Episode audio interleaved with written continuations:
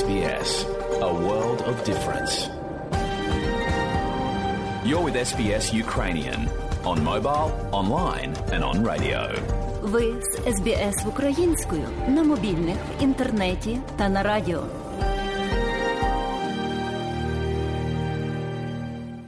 Hello from the BBC.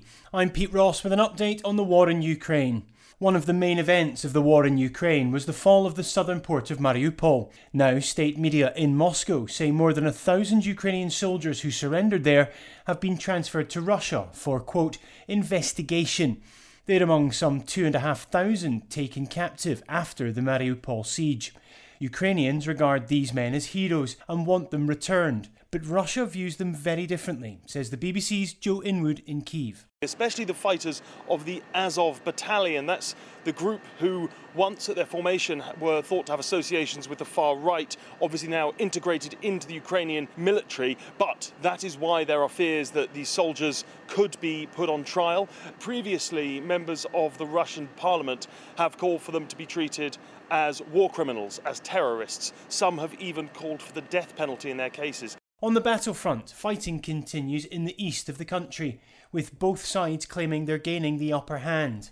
And in the northeast, Ukraine's second city, Kharkiv, has come under renewed attack, with a number of Russian missile strikes over the past 24 hours. Wyre Davies is in Kharkiv. The sound of missiles and shells landing have been heard again across Ukraine's second biggest city in the last couple of days. That's led to concerns that Russian forces, with the border just 20 miles away and the front line even closer, may be about to intensify their attacks on the city, although their main focus remains the Donbass region further south. Elsewhere, the foreign ministers of Russia and Turkey have been meeting in the Turkish capital, Ankara. Turkey is trying to broker a deal to unblock exports from Ukraine. It's been holding talks with both warring parties as pressure mounts to ease a global grain shortage. Russia's Foreign Minister Sergei Lavrov blamed Ukraine for the food crisis. To resolve this problem, we need one thing for the Ukrainians to allow access to their ports, either by the mining or the provision of safe corridors. Nothing more is required. But those words were dismissed by top European Union official Charles Michel, calling them a web of lies. He said it was Russia, not Ukraine, which was threatening global food security. Russia is using food as a weapon of war, stealing grain, blockading ports, and turning farmlands into battlefields. There are over 20 million tons of grain stuck in Ukraine.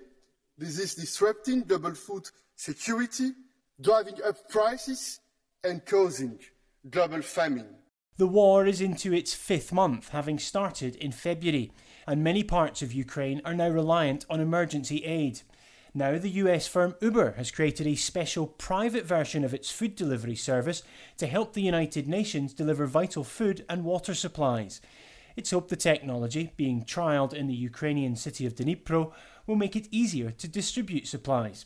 David Beasley is Executive Director of the UN World Food Programme. It's not like you can wait a month to get food to people. People got to get food immediately. You can't go a few weeks without food.